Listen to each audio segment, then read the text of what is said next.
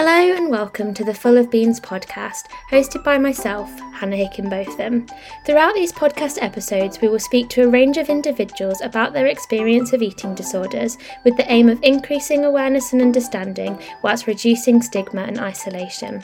Please note that the topics discussed in this podcast may be triggering for some individuals, so tread lightly, check in with yourself, and reflect on these conversations. Today I'm joined by Hannah Harvey. Han has personal experience of an eating disorder and her own recovery journey. Han joins us today to discuss her hopes and plans for recovery in 2023, hoping to provide you motivation moving forward into the new year. Hello, Han. Hey, Han. That's so funny. Hey, Han. Hey, Han. you got our little. Uh, yeah, yeah, yeah. We, well, we've been trying to sort out echo for about five minutes, so I'm glad that it's not actually echo. True. Is this the first Han you've had on the podcast? Is this the first Han? I've had. No, I don't think it is. I had Hannah Lewin, Hannah Lewin, and Hannah Lewis, and I get them both mixed up. But they go by Han, I think. Oh, we've got a collection going. Yeah, yeah.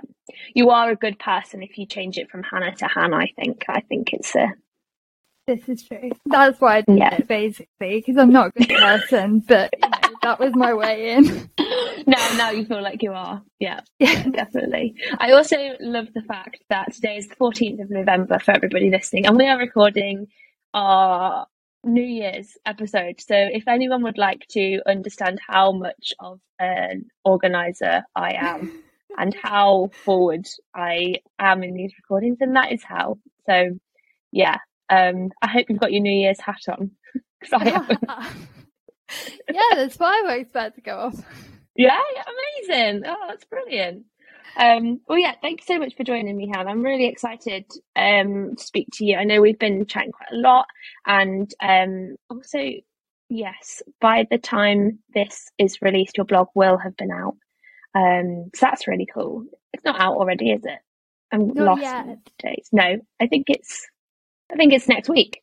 Um, oh my goodness, that it will be exciting. out. So yeah, but yeah. So if you haven't read the blog, then please do read Hannah's blog, which is all about peer support that we're going to be chatting about today as well. So let's start where we always seem to start in terms of your eating disorder experience. What has that been for you?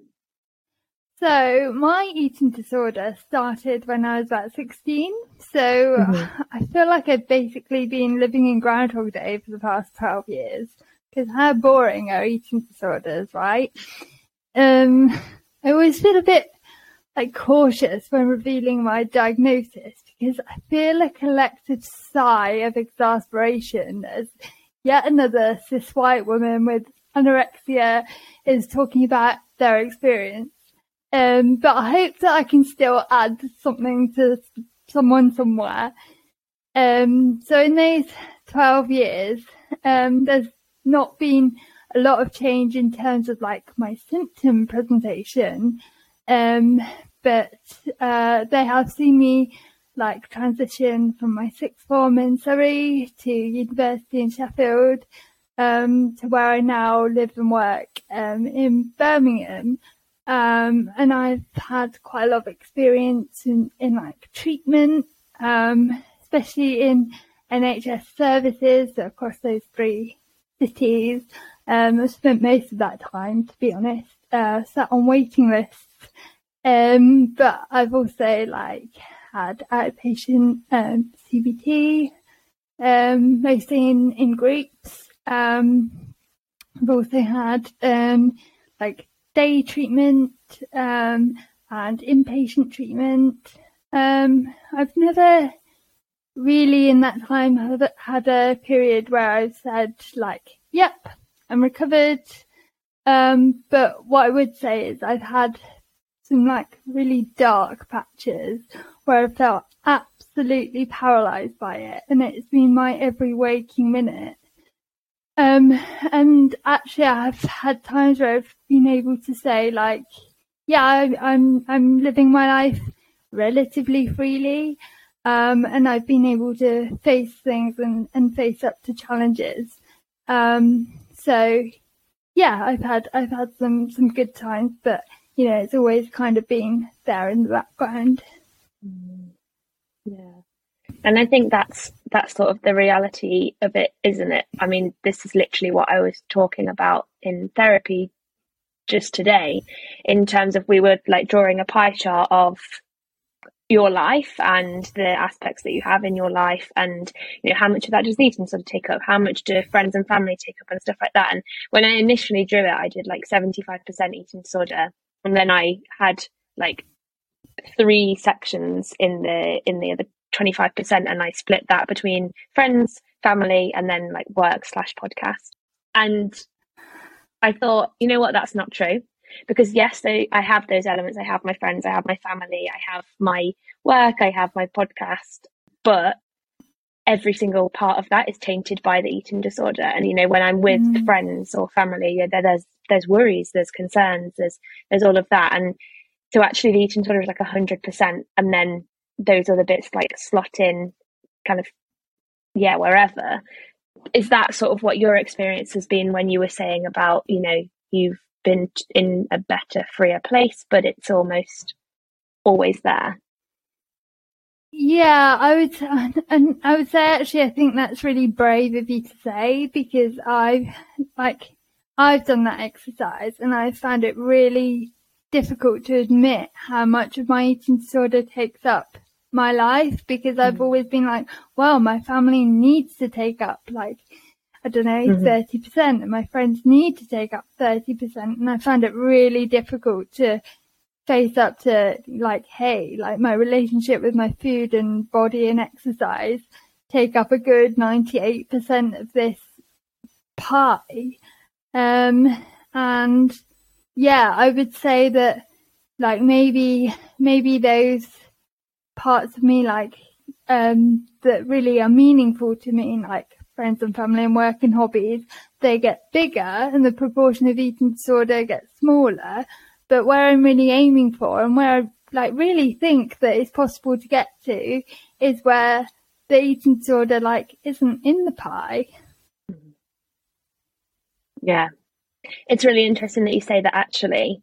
Um because when I did it, I kept so we did like this is where I'm at now, this is where I want to get to. And I kept a slither for the eating disorder. And the Ooh. therapist was like, Why have you kept that? And I was like, Well, you know, because there's some characteristics from it that I like, like I'm, you know, organized, I'm, you know, perfectionist, I'm, I'm driven and stuff like that. And they were like, Well, you can have that without having an eating disorder and that just made me realize that the eating disorder is trying to cling on so badly to be like, well, I actually give you those qualities. But I had those qualities beforehand. So it's, yeah. it's, it's very interesting. Definitely. It's really confusing, isn't it? And those, those mm-hmm. eating disorders, some of those thoughts are really bloody sneaky. Yeah.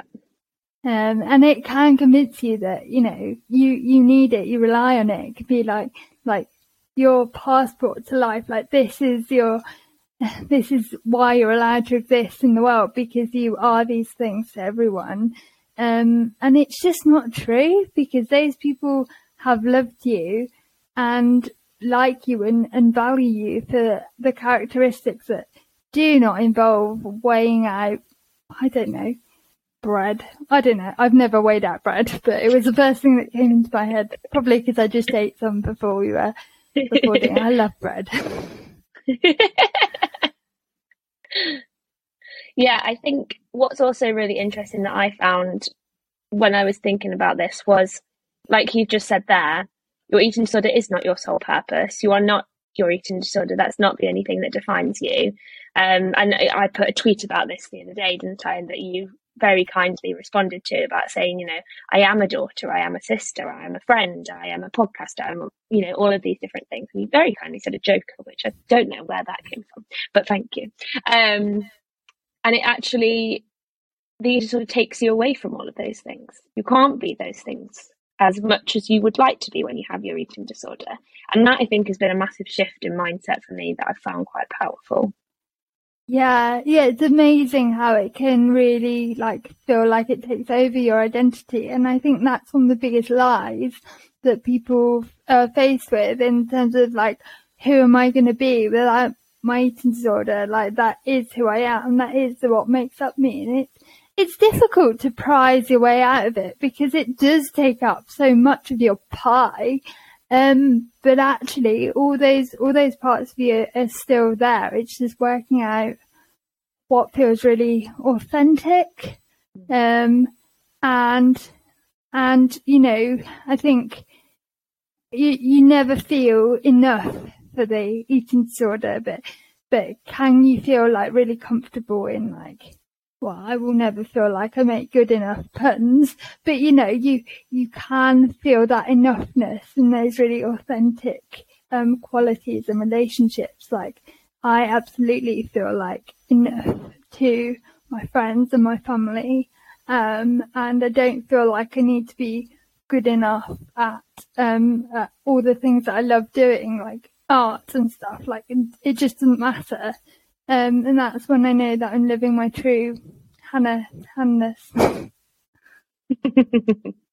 I love that. So, where would you say you are currently with it all? You said that you don't think that you're recovered. Where I'm, I'm assuming you're in like a sort of shade of grey, which the eating disorder hates, but we love. Oh yeah, absolutely. Embrace the grey. I always yeah. say. Fifty Shades of Recovered. Oh my god, that is what I'm calling this episode. That is amazing. I'm writing it down. so yeah, so I'm I'd say I'm doing pretty well, thanks. Um, it's still something that I have to put effort into, and I don't know about you, but actually I find that question of how you're doing like can be quite difficult to provide an answer for because it's a question that you get a lot. Um, and I think there's various reasons for why that's hard that involve like people pleasing and shame associated with having an eating disorder, but also maybe not feeling valid in the illness. So it's really hard to, to say, oh, I'm doing badly or I'm doing well. Um, and perhaps because I've had like the illness for quite a while, um, I think I've become indoctrinated by the concept of thinking of recovery as a journey where you take steps forwards and mm-hmm. backwards towards the ultimate prize of a recovered life, like it's a game of snakes and ladders or something. With like lapses and wins and going up and down. Um, and in my experience, actually, like mainstream treatment um, focuses on that very linear model of getting from point A to point B. And so all along that way, I've always got my sights set on getting to whatever that point B is, like for recovery, I suppose. So all that time, I'm always falling short. So I can end up berating myself for not being there. And then there's also that eating disorder part of me which is glorifying where I was back at point A. So you literally can't win. And then, and then there's times where I've been like felt a bit stuck midway and it becomes a series of comparisons between like recovered where I'm trying to get to and eating disordered. And for me, I start to obsess like where I am on that scale, like where do I fall? And especially like in treatment, it's so confusing because alongside that, you've got this very tangible, visible linear scale, which is like your weight because that is such a big focus in treatment and it like might slide up and down. So if you get like weighed every session and say like my weight's gone in one direction, but my thoughts and behaviors have gone in the other direction, I find that I lose my voice in being able to articulate how things are. And like I even get confused myself about what I'm aiming for and even what the reality of my situation is.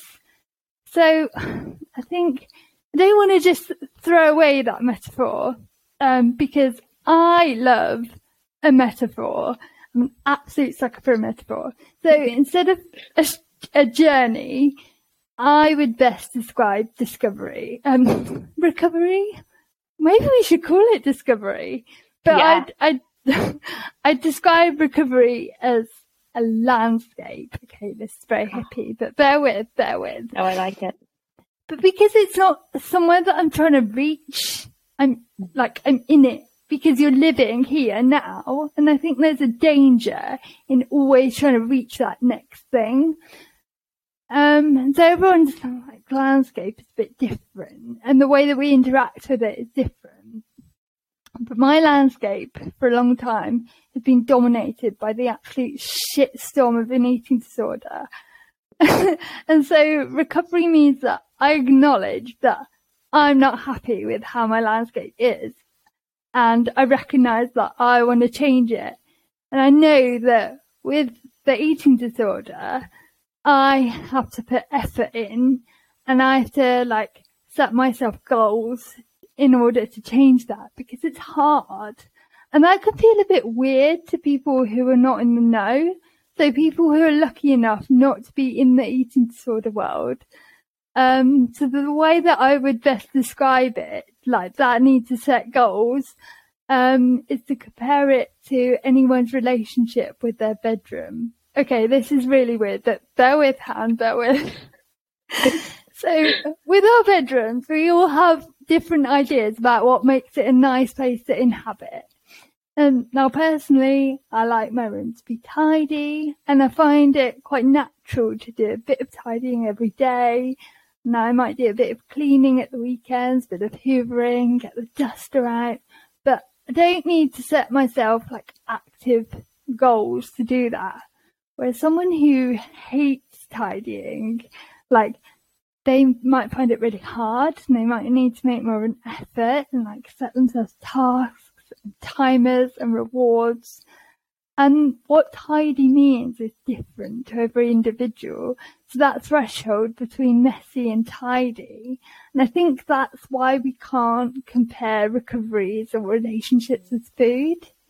So like I interact with my bedroom with very minimal effort. And when the balance tips over, I notice it becomes messy and it makes me feel uncomfortable. And I'm naturally motivated to make a concerted effort to tidy it. But my sister finds that really hard and she may not notice how messy things have become.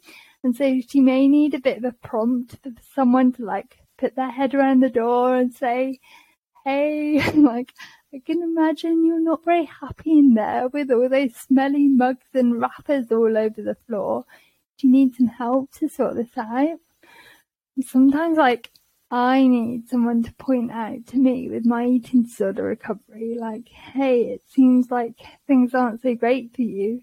Because like maybe I haven't noticed them slipping, like I haven't noticed that I'm surrounded by smelly underwear all over my floor. and so for me, like setting goals plays a really nice role when you realize that your landscape, so your your life, let's let's step away from this metaphor, um, is not comfortable. It's it's not where you want it to be. All that to say is like not that I don't believe in full recovery, like I do, but I don't think that that has to mean where you literally don't care about the state of your bedroom. Um, you can live happily, whatever. So for me, it might mean that like my tidying is minimal effort and the mess doesn't cause me much anguish and I can be more relaxed about my threshold for what is tidy. And sometimes like I can accept that it will be a bit messy and, and that's okay. And that's where I think re- like really, I think I might be happy if I get to that kind of relationship with exercise and, and my body and, and with eating. Mm. Yeah. So, And- so you asked me like what my next steps are, and I would say that like I'm currently not very happy with my level of anxiety that I get around like say timings of meals. Um, and I know that I avoid like brunch out. Um, and that means that I miss out on fabulous pancakes with my friends. So the thing that I'm working on at the moment is like when I'm at home, like seeing if I can have my lunch a bit earlier, um, and seeing what my body does with that, like seeing like if I can trust my body's hunger cues and, and how I deal with that. Um, and just building up that trust in a in a safe environment. Or the other thing I, I hate is like not knowing like what I'm going to be eating in a certain situation. So I might drop in on my parents and, you know, they might have cooked lunch or tea and, you know, I, I don't know what that is, but I can work on challenging that in like a safe environment and joining in with them where, you know, I feel more relaxed than trying to do that, say, at work event where, you know, there's all kinds of dodgy sandwiches and I feel like all eyes are, are on me and I don't know people so well. Yeah, I, I think the the two metaphors that you gave were brilliant, and I really like the idea of that landscape. And I think, in the same respect of you were saying, you know, sometimes your bedroom might get a little bit messy. Sometimes it might be tidy. Like it's it's not like a, a you know, there's not one way that your bedroom can look. I think that I like that in the landscape as well. In terms of some days are really bright sunshine with gorgeous rainbows, but that's not every day. And some days there will be clouds and it will rain and all of that. But that's life. And I think we do definitely have this perception that recovery is this beautiful garden. I mean, I've said this a thousand times, but this beautiful field, flowers and, and rainbows. And yeah, that's lovely. And that will happen sometimes, but it's not going to be every day. Um, and I think you're right in terms of you can start to feel like you're not doing recovery properly because not every day feels like that. And I maybe maybe this is skepticism or pessimism. I don't know. I don't think that, well, I do think there's a fully recovered place, but I think it's that up and down, like you've mentioned. And I, I don't, I, when I had my assessment the other day, the, the assessor said, you're not going to get to a place where you look in the mirror and you like click your finger and go, oh my God, you look amazing. I mean, you might do some days, but like they want to get you to a place where you can look in the mirror and be like that's my body and that's my body and that's it um i i think often in recovery we think that recovered means i don't know it's almost oh my god i've just had a revelation in my brain as i was saying that is it that the eating disorder is making out that recovered is so brilliant and amazing and beautiful and rainbowy and florally and shiny that it feels impossible. So you just stay in eating disorder. Oh yeah! Oh my gosh! See, it's so sneaky. It's, it's so sneaky. It's, yeah. Yeah. But that makes yeah. sense to me. Yeah. It hates middle grounds. So why would yes. recovery like like why why would it let your brain accept that it's a possibility because mm-hmm. you can't get to it. So yeah, yeah oh, it's so sneaky. Because it's always just out of reach because it's that beautiful. But yeah. actually, what recovered is is that shade of grey, and that's totally reachable. Yeah. What a revelation! It's reachable. Yeah, definitely.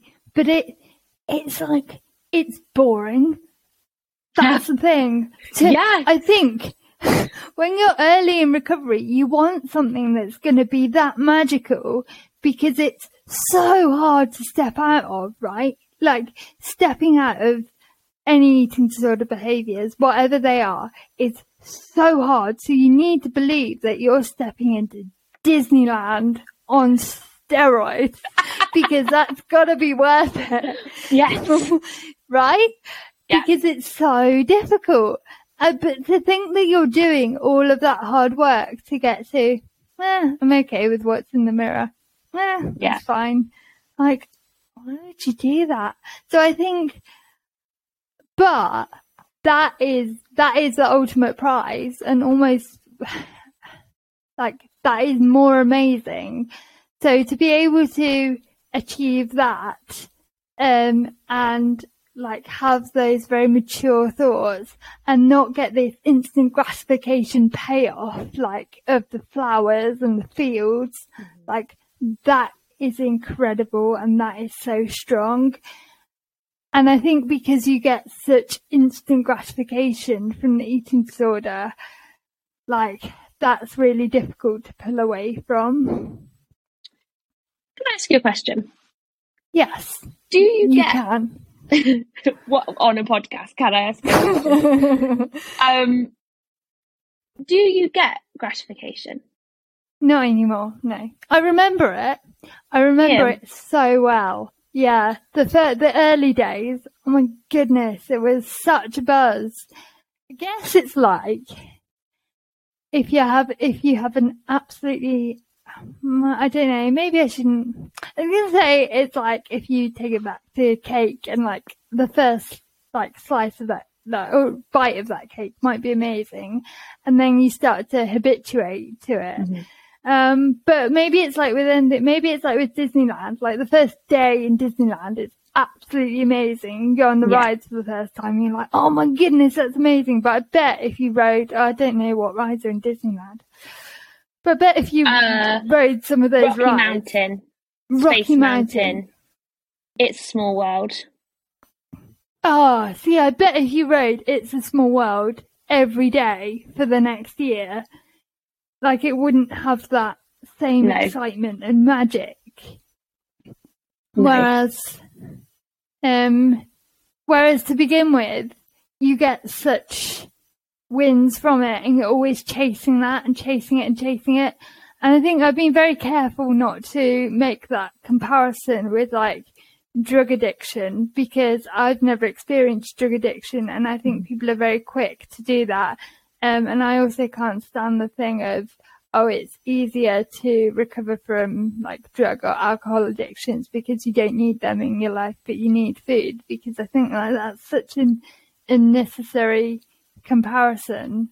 Um, we're all struggling and we're all struggling together. Um, but I think there is that similarity in terms of you do habituate to it, but you're Mhm. always chasing that initial high because you weren't getting it for anything else in your life, and at that time you needed it. Otherwise, why would you turn to such a destructive behavior? I mean, they're all all behaviors. I can't think of a single behavior in an eating disorder that is a nourishing, like kind behavior to your body. No. So there must be a reason that we were chasing it. Mm. I guess that's it, isn't it? Like that chasing, chasing the dragon or whatever they call it. Of like you're initially when you do it, you get that buzz, and then the next time you do it, you don't. It has to be a bit more. Or like what I found recently is that, like I will have, uh, you know, a handful of rules that I follow, um, but then they're not enough. So then the eating disorder provides another rule and another rule and another rule, and then it becomes like a mountain of rules that you're like, well, it it took me, you know, what one time to do it, and now that's stuck in my life and I can't stop it. Like it's so quick to happen, but to take it back is so difficult to break out of it. Um, but then they just keep on building because, like you said, you habituate towards it, and then you've got that, you know, ritualistic aspect of it, and that feels unbreakable because of the discomfort that the eating sort of provides when you do try and break out of it. Absolutely. And I think there's that false relief, a false belief that a little bit more, if I give a little bit more of myself, if I sacrifice a little bit more, I can get to something that's that's worthwhile. And I think naturally, like a lot of us have like personalities like that in like other areas of life as well. Um, and I think actually like stepping in the opposite direction, going against the current is really, really difficult. Um, and that's, that's the thing that you've got to do to get out. But I think eventually if you take enough steps away, like you can almost forget how deep and how important those rules were. And they sort of fade away and then you start to like forget like what, what, what was my rule that I had when I was 23? Yeah. how, how many of that thing did, did I have to do? hmm Yeah. When you started to, I mean, I'm assuming that you've broken away from some rules because of what you've just said, but how did you even navigate that? Was it like karate chop off, or was it tentatively, you know, peeling back the layers a bit?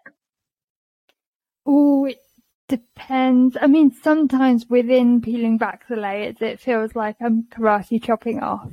Mm-hmm. Um, so yeah, it's a it's a difficult one. I think it's it's always that initial push can be really difficult, and sometimes it just depends what kind of day you're having. I think it can depend whether you go like gently, gently, whether that's the best approach or you just need to go full force into it.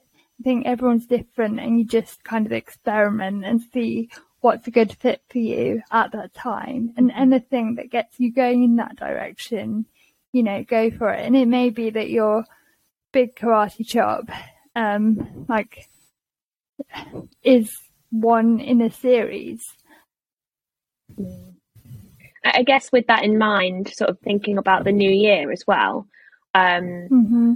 When you know you mentioned that goals had been something that was quite important to you and that you like to set, and um, it might be the same answer as what um, the question I just asked. But for you, is it kind of setting big goals more important or small goals? Because I find in myself that to say to myself, um, I want to recover to be able to be pregnant, or things that are so far in the distance for me, it's too much to kind of comprehend when I'm in the moment of like, you know, making lunch or something. Like, I, well, I can just skimp on it here because it's not going to affect me in the long term. But for me, having smaller goals like I don't know, adding a snack in at a certain time each day, which is something that I will have to keep on doing um, and feel smaller, that for me works better. But I'm interested to see if that's the same for you or kind of you've got a mix or whatever. So I think you kind of do need to have both big and small goals at the same time. And I think exactly like what feels like a big goal at one stage might change. So, like, I remember how impossible it felt at one time um, to eat a slice of toast. And that is mind boggling to me that that was ever hard now. Like, as I say, I was munching away on bread for the podcast. Um, but something I've actually done quite recently is write down all of my sparkly life goals. So there are my big goals. Like I want to eat donuts on the beach and I want to go for brunch with my friends on my birthday. And I, one day really like to have afternoon tea at the Ritz. But I, I want, wouldn't that be amazing? Yeah. Absolutely. But I want those experiences um, to be like in the moment, free of anxiety, um, because like right now I could go to a party and I could eat a piece of cake. Like that's something that I can do. But the compensation around that, the fear in that moment and the guilt afterwards is so not what I was ever aiming for. But I can't get those big outcomes, like the meaningful ones with true happiness without doing those little actions and so in come my small foodie goals. so that's why I've got also this list of my boring goals, which will get me to my sparkly goals. So that might just be, like you say, a snack that I find hard and I have to do it at home on my own and there is no one there to celebrate and no one watching me do it apart from me my very rude eating disorder. and those goals can feel materialistic and they can feel small, but they are really important. And also, without the big goals, small goals, like they, they do start to lose meaning. I mean, I used to question when faced with a fear food, like, how the heck is this one sandwich going to change anything? So, because it's like I said, like so hard, like you know, it's so hard to face your fear, fears.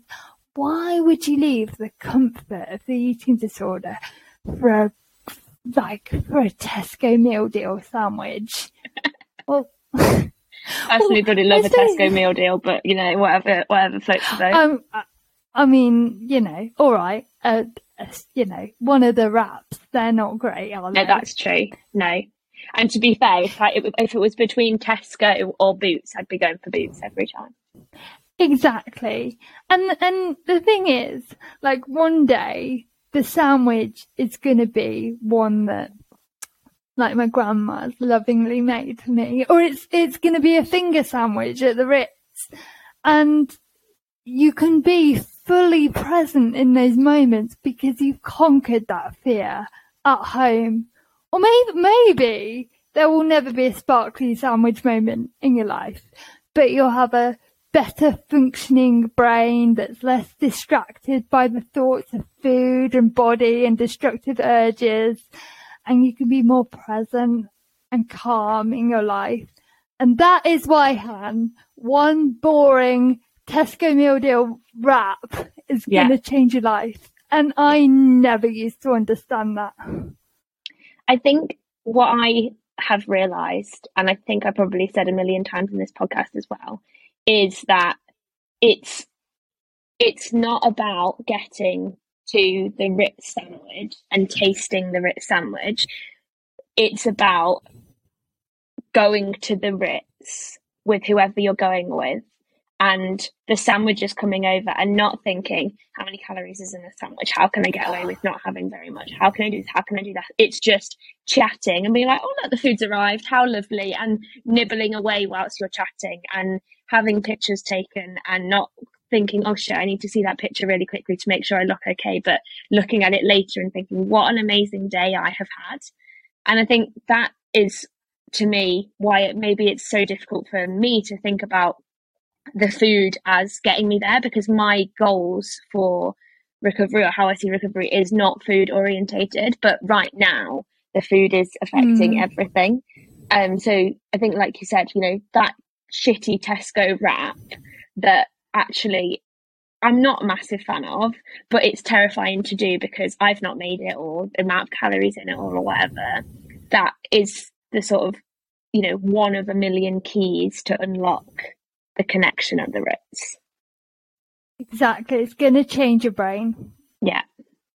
It's brain food and it, it, it will, it will do. And, and, you know, if if I transplanted you to the Ritz right now with all of your favorite people, or or me, then I just know that my brain is not going to be there, um, and that's that's why it's going to be worth it. It's playing the long game, and that that is hard because the eating disorder is all about the short term. It's yeah. always about what's going on in that moment, and that's where that amazing quote comes in.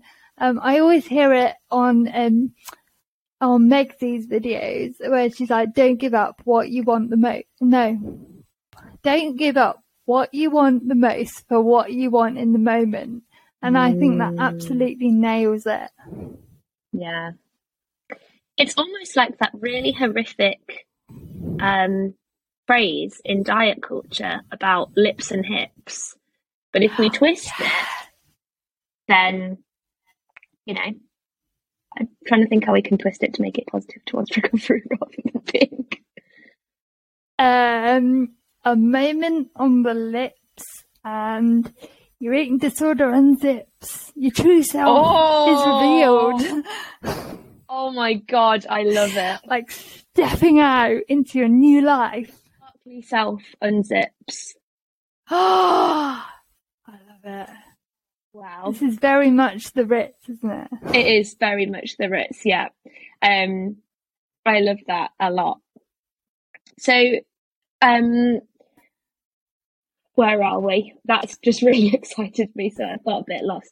So in terms of goals, um we want big and small, which I think is you know makes a lot of sense because then you have something for your small goals to add up to. So, how do you use your peer support group to be able to sort of explore those goals and, and work towards that kind of ritzy, sparkly moment? Oh, Yeah, that's a really good one. So actually the goal setting with the peer support group was like such a, a chance encounter. Mm-hmm. Um, so it was an idea that didn't come from my recovery. Um, it was when I was writing um, my PhD with my friend in lockdown. It was an absolute daily slog. Um, so, so she was writing hers as well. We weren't writing it together. Um, but every day what we do is we'd WhatsApp each other with like a tiny goal to achieve that day. And there was absolutely like no pressure to do it or to report back even, but just the idea of accountability was so good to keep it in my mind, um, and make me want to do it. And at the time, let me tell you, I really did not want to write my thesis. I hated it nearly as much as I hated eating a meal plan. So that, that tells you how much I hated it. So when I was setting up the support group, I thought, oh, I wonder if at the end of each session, if I just invite people to set themselves like a recovery orientated goal, like it can be anything that's meaningful to them. And then they can let us know how they got on like, like next month and absolutely no pressure. Like no one has to set a goal. No one has to report back. But there's such a community in knowing that others are taking on something that challenges them as much as it challenges you. And honestly, I think it's one of the best ideas that my little brain has ever come up with. and to hear people willing to challenge themselves and then they surprise themselves with the outcome. Honestly, it's one of the most incredible life affirming experiences. And that is cheesy, but it's so true. Yeah. So I think done in the right way, goal setting can be super helpful. But, you know, like, of course, many of us associate it, um, especially around New Year, like, oh, it's so synonymous with weight loss targets, like step counts and unrealistic achievements. Um, and yeah, people in the group can find New Year like really hard actually. I think it's really useful to like reframe what goal setting can be. I suppose in that sort of notion, I mean, I've never been a fan of like New Year, New Me, which is why I think I don't really get affected by the New Year drastically because I feel like when people go on a diet around New Year or pick up a new exercise regime, I was like, uh, uh, like every year and so in a couple of weeks it'll be over. Um, but I think that's because I just know that you know people don't stick at things when they make drastic changes. Most people probably, yeah, I should, yeah, eating disorder kind of is a bit different, really, isn't it? But um, standard Joe well, yeah, I think I think with that you get so sucked in that your original goal gets so lost, and well, you know yeah. you just tumble yeah. down a well. yeah. Um, but how, you know, how would you kind of what would your advice be to people that are really struggling? Because ultimately, recovery does tend to be the complete opposite to what society tells us to do in terms of weight loss and, and food restriction and, and stuff like, you know, changing any of those behaviors. Um, so, in terms of if people are trying to recover, but they've got a thousand and one people around them telling them that they've picked up this new diet, this new exercise regime, how like what do you do in that situation to keep yourself motivated and focused on your goals um to keep myself motivated on my goals oh well there, there's a couple of ways. Um i think um i think writing everything down um, that you want to achieve and working through them can be mm-hmm. quite helpful. Um you could like categorize them. Um, so that might be what feels easy and hard, kind of like a traffic light system. Um, when I was first in treatment in 2012, it's something that they encouraged me to do. And actually, like, it was quite a fun part of the process.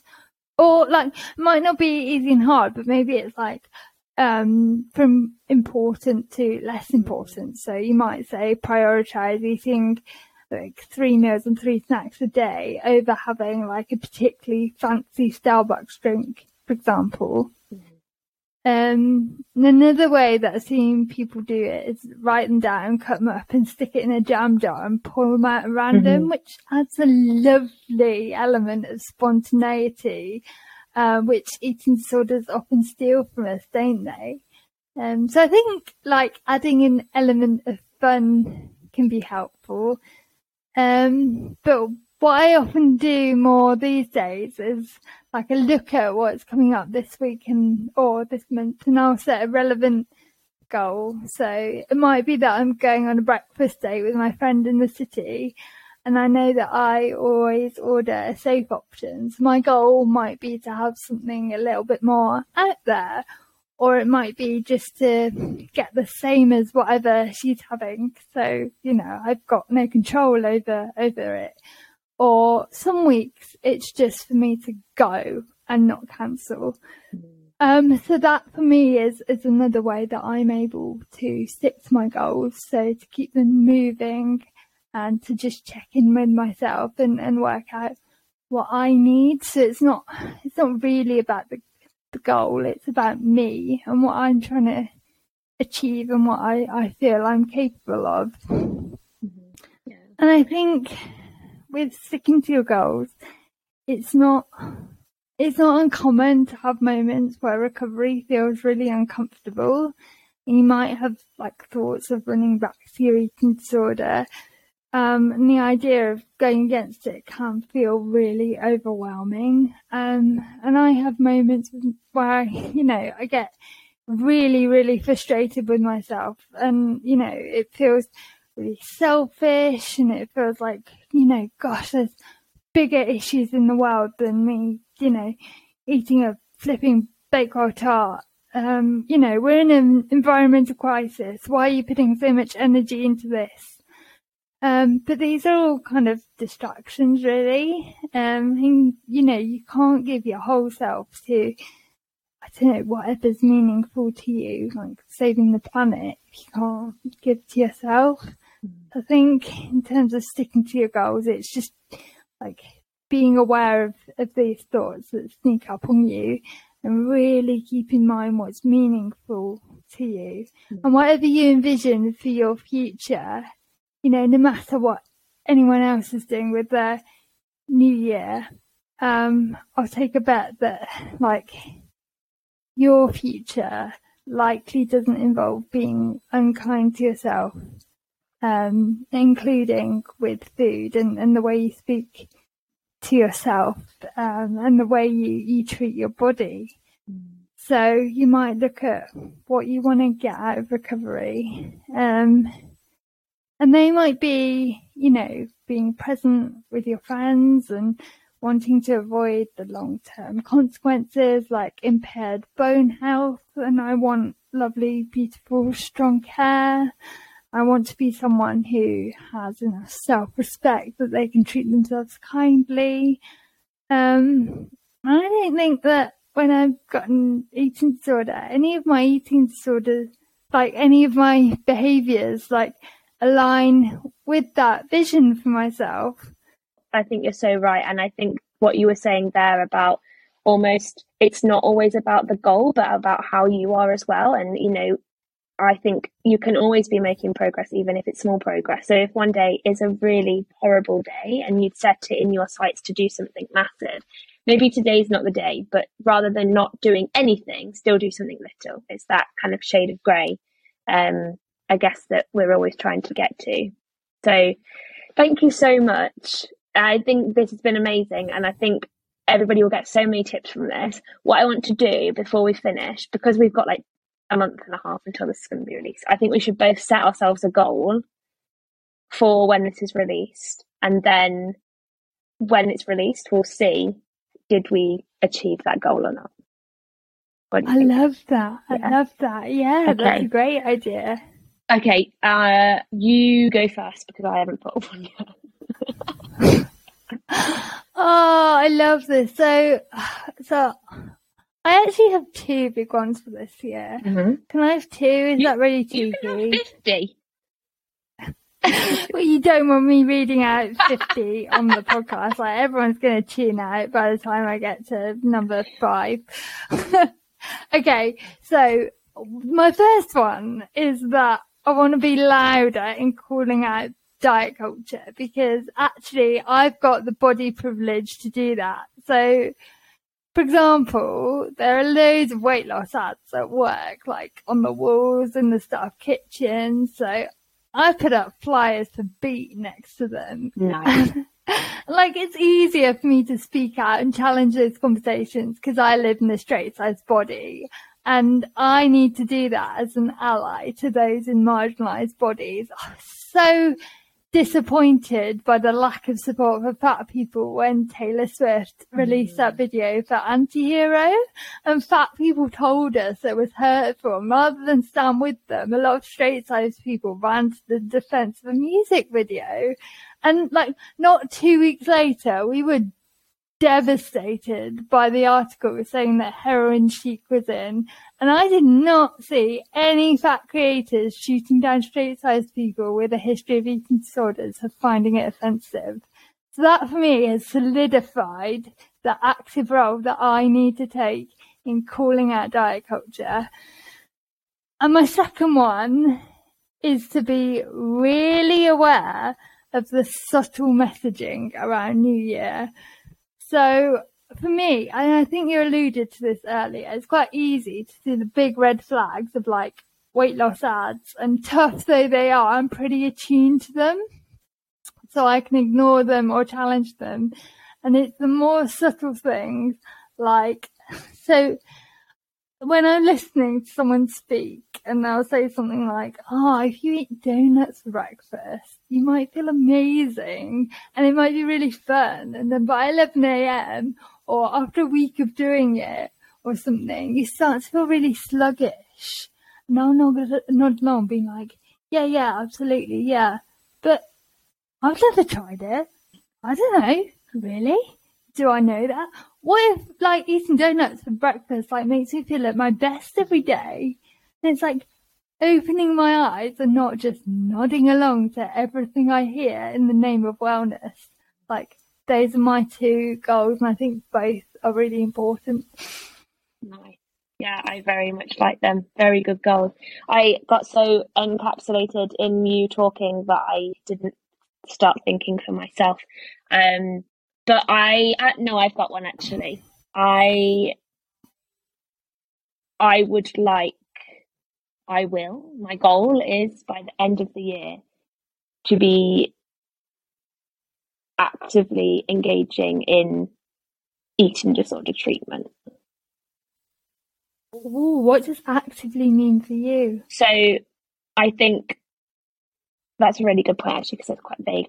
Um, actively, Vague is okay. no, I think it needs to be more specific because otherwise you don't know whether you've achieved it. Because right now I am doing like a group therapy thing, um, but that's not eating disorder specific. Um, I, and I think actively engaging to me means when they set me some homework, actually doing it. Um, or like oh yeah, that's absolutely. yeah, you know, actually doing like my one last week I've not even thought about.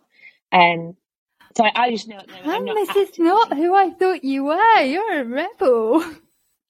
I am I thought you'd be turning in that homework. recovery. Yeah, no, no, I'm uh, not that everybody else should be doing this, but I guess a bit of realism. It's that yeah, no, I not always roses round the door, and uh, I I am a bit of a rebel.